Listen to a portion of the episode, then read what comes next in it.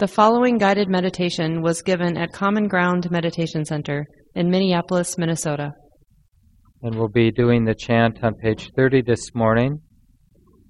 It's called Suffusion with the Divine Abidings.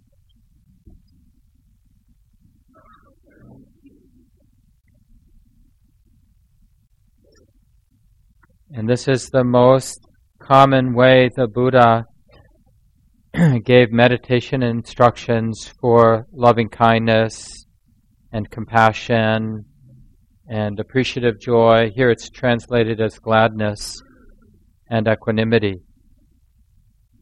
And this is, uh, I'll be talking about this in the talk this morning, but it's really the powerful, simple insight that hopefully all of us human beings have bumped into, which is it really matters what we pay attention to.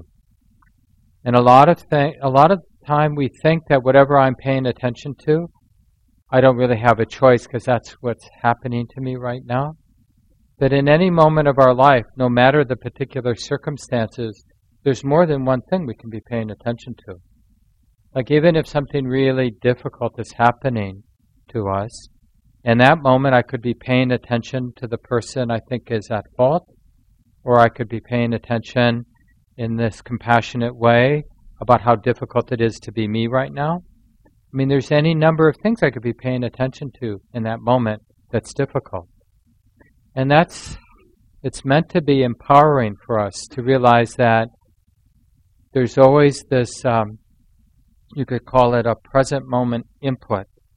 So we're never helpless because it always matters right now, even if it's a really challenging moment, there's always some play in terms of well, what is the mind paying attention to right now? And how is it paying attention? And is what and how I'm paying attention helpful or not? And if it's not helpful, then what else could I pay attention to? How might I pay attention? And what might I pay attention to? So this um, chant and talk the Buddha gave about suffusion, suffusing or abiding in these really wholesome mental states or emotional qualities, attitudes of love, right? Well, we can pay attention like what moment of our life would it have been impossible to be one way or another attentive to kindness in that moment, right? We could, kindness is a viable emotional state in any moment. Even if someone is being really mean to us, we can be kind to ourselves. Right? Maybe we don't have the capacity to see their woundedness or whatever, but for sure we can be kind to ourselves. So, as we're doing the chant, just see for that duration, can you keep, can you find and keep that quality of kindness and compassion, gladness, appreciative joy, and equanimity in mind, just as a training. So if you just walked in, we're on page 30.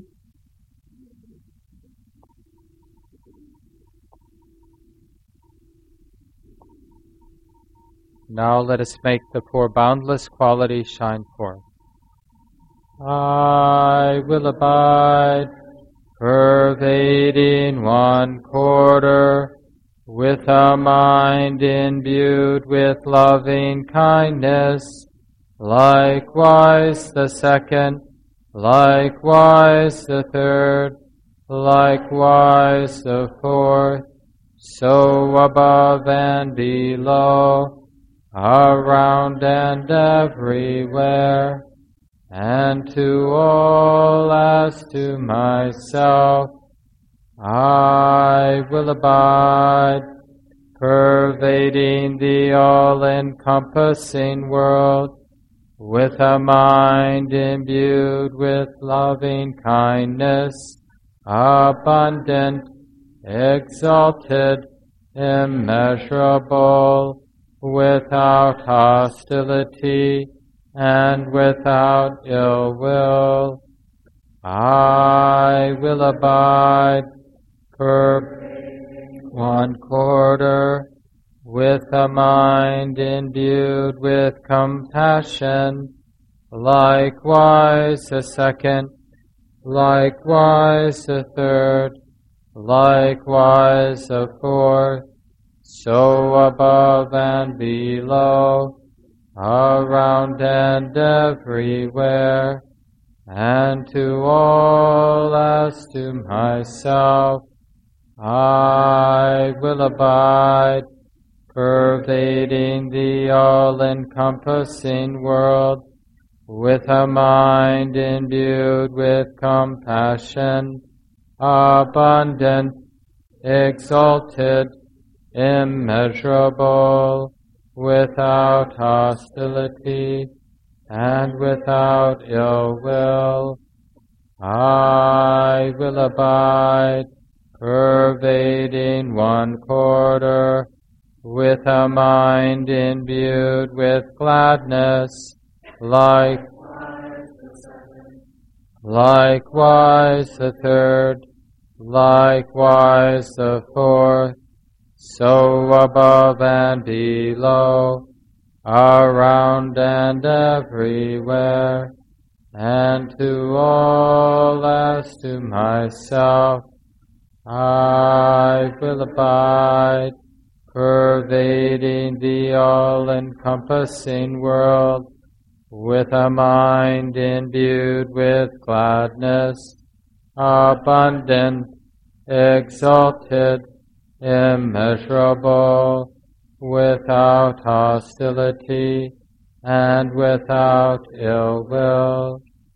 I will abide, pervading one quarter, with a mind imbued with equanimity, likewise the second, likewise the third, likewise the fourth, so above and below, around and everywhere, and to all as to myself, I will abide, pervading the all-encompassing world, with a mind imbued with equanimity, abundant, exalted, immeasurable, without hostility, and without ill will. And putting the book aside and finding a posture that feels good today a posture that feels quite rooted, the body at ease as best it can be today at this time. Sitting up in a way that supports clarity and alertness. So just do the best you can. And we do the best to hold the body relatively still. But of course, if at any time the sensations in the body are painful and not really able to just be open and allow the pain, then make a quiet adjustment. It's really okay.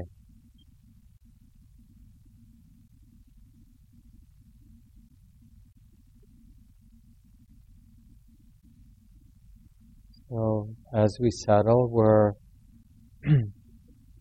picking up this first instruction from the Buddha, establishing mindfulness to the fore.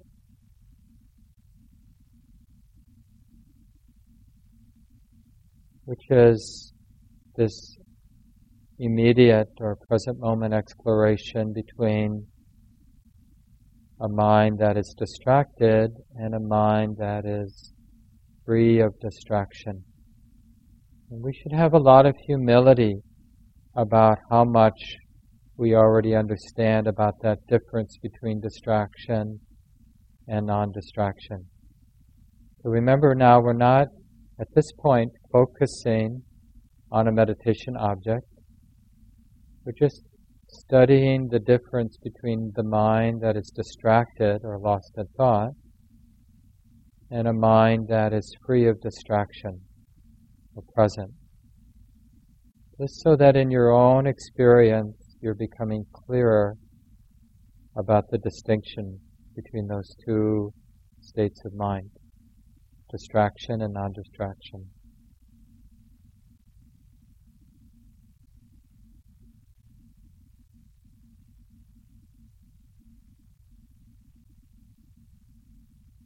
And getting the sense, especially with the experience of non distraction, what are the essential qualities or aspects of the mind when it's not distracted, when it's present?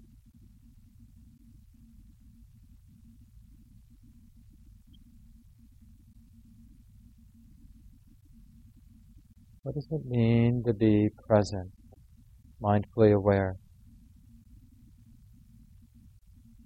This is a good reflection to take up at the beginning of every sitting period before you begin to work with a particular training object like mindfulness of breath. Just sitting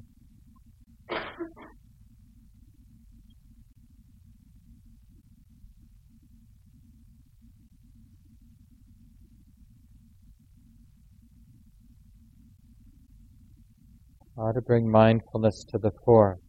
How to re-establish this present moment awareness, here and now.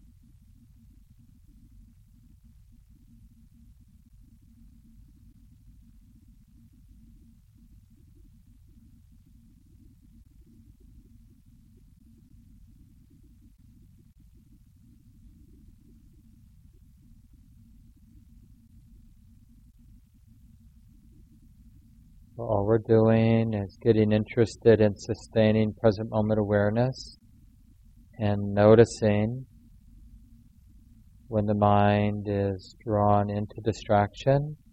Of course, when the mind is really distracted, we're not going to be aware. But when that distractedness breaks and mindfulness returns, we can notice that moment of returning having been lost in thought.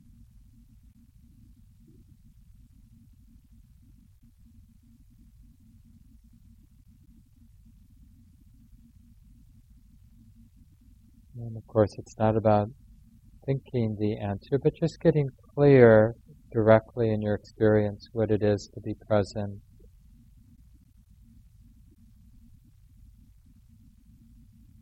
And in particular, let's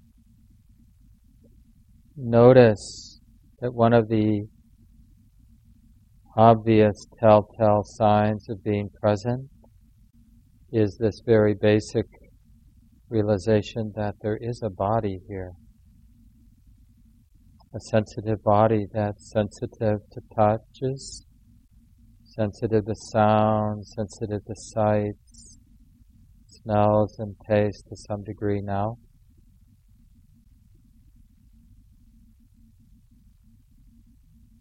So we call this embodiment, this recognizing there is a body here.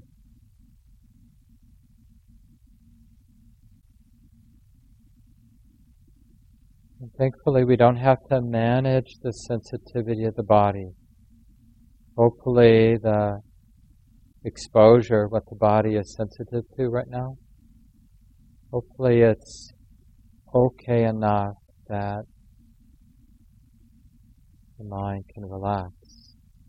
And then the body will follow suit and it will relax too. We're just relaxing in this present moment sensitivity. Is this what the Buddha means by establishing mindfulness to the fore? Bringing mindfulness right here, right now.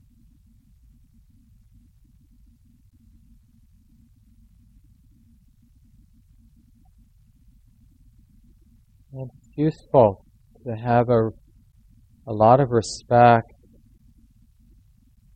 regarding the habits of the mind to get distracted, to think about this and that and be lost in thought. It always seems, initially, the first impulse seems innocent. I'm just going to think this through. I'm just going to consider this thought. bring this to mind. But the very deep habit is for one thought to lead to another and for the attention to be completely absorbed into the stream of thoughts so that the mind forgets that thinking is just something being known here and now. Just one activity of the present moment being known. Which is why it's very useful to appreciate embodiment, the touches, the seeing, the hearing, because it's less seductive, less likely to draw the mind into endless distraction, thoughts leading to more thoughts.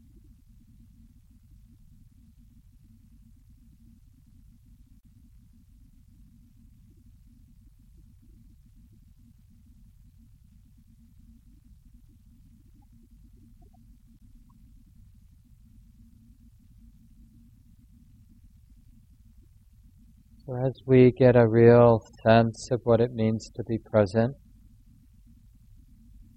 the Buddha recommends some exclusive attention to a meditation object as a way to begin to heal the mind, to heal the mind and body together actually. So right here in the experience of embodiment, awareness of the body's sensitivities, you'll feel the natural movement of the breath. So the Buddha's instruction is breathing in long, one understands I breathe in long. Breathing out long, one understands I breathe out long. And generally speaking, when the mind is in its more usual state, the breaths are relatively speaking long. And as the mind calms down, as the body calms down, breathing becomes more subtle, more refined, and the length of the breath becomes shorter. But not, it's not something that's forced, it's just a natural thing. So, knowing this, the Buddha's first instruction is to notice the relatively long breath, to understand that breathing in is long, relatively speaking, and breathing out is long. We're being asked to notice the specific characteristics of the breath, but the Buddha is not asking us to control the breathing. This practice definitely won't unfold if we get tight about things or activate that old habit to control.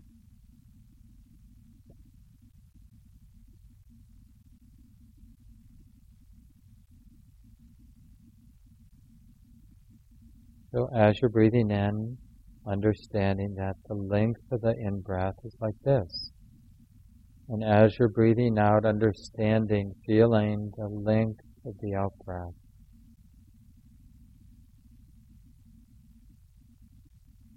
And the more you track this ordinary physical experience of breathing in and breathing out, and really noticing the length from the beginning to the end of each in breath and each out breath, well, you'll find that the mind begins to gather, begins to settle, begins to quiet. And then quite naturally, the breathing process will reflect the calming down and settling of the mind. So the breath will become shorter and more refined. But not because we want it to, but because the whole system is settling down.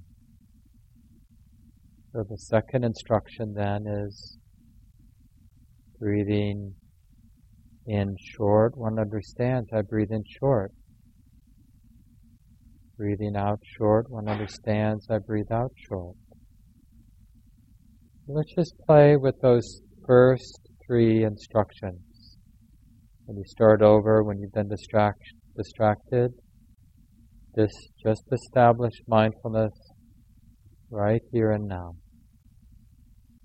Don't immediately return to the breath. Just be aware that there's mindfulness. The mind's not distracted.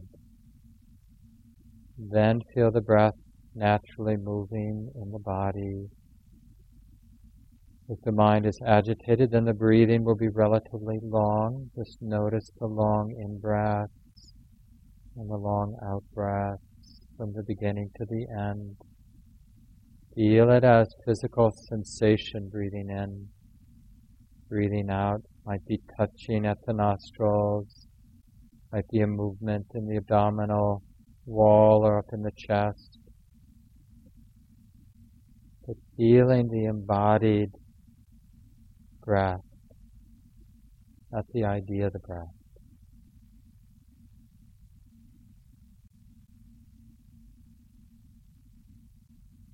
And just keep tracking the ordinary breathing rhythm until it becomes naturally more refined and shorter as the whole system settles again.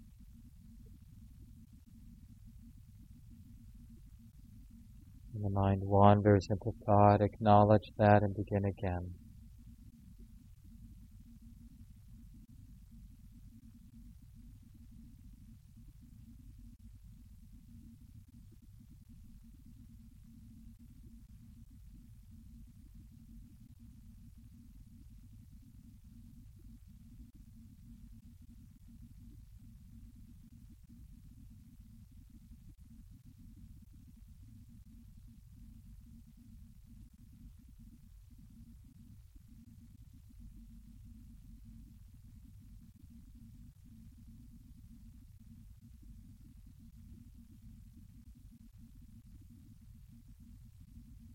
Remember to relax both the mind and body.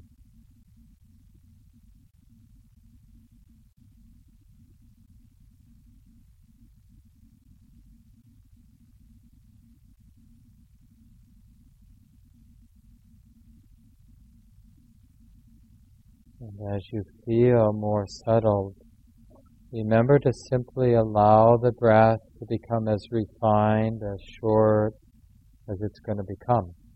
Really trust the body to breathe.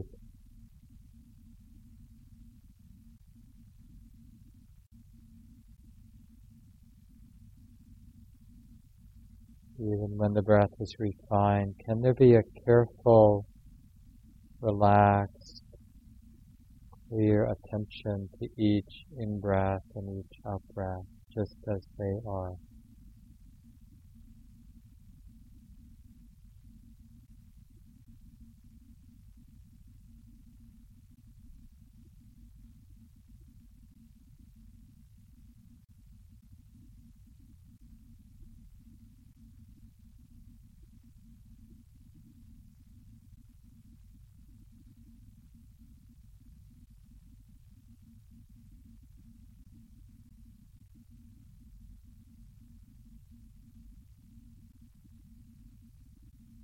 So the mind really learns what it is to retreat, to seclude this very specific place the feeling the subtle breath coming in, feeling the sensations of the subtle breath going out, and this willingness to begin again and again and again go from more of a gross, longer breath, following the natural process to a more short and refined breath in and out. Knowing that it really requires relaxation.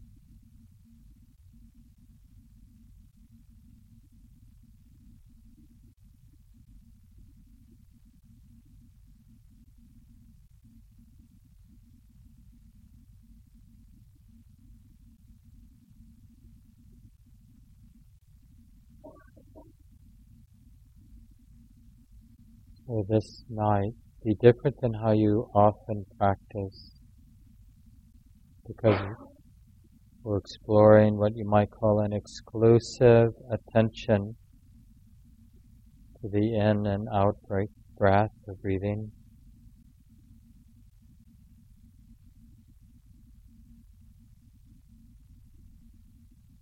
And this more exclusive use of a meditation object requires that the mind let go of discursive thinking. So it's a real training because the habit to think about this and that hasn't gone away. But we're inviting in this relaxed, persistent way, we're inviting the mind to know, to understand this is breathing in. This is the experience of breathing out. And to notice that very natural transition from a longer, grosser breath to more subtle, more refined, and shorter breath. Just reflecting how settled the mind and body are. We'll sit for another five minutes or so.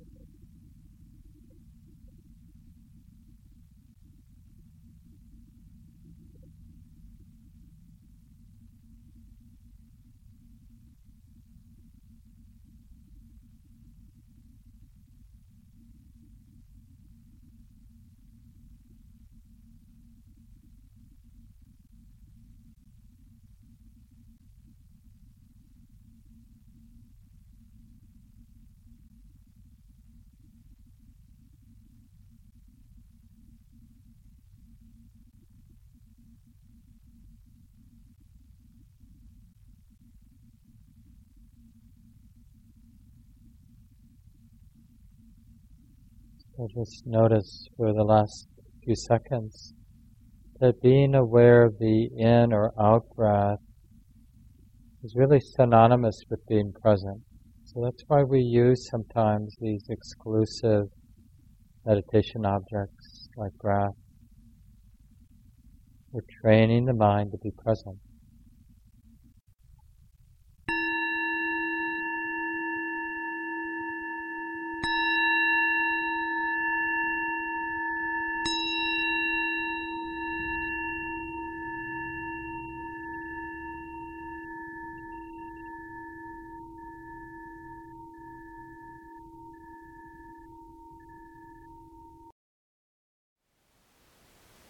Thank you for listening. To learn how you can support the teachers and Dharma Seed, please visit dharmaseed.org slash donate.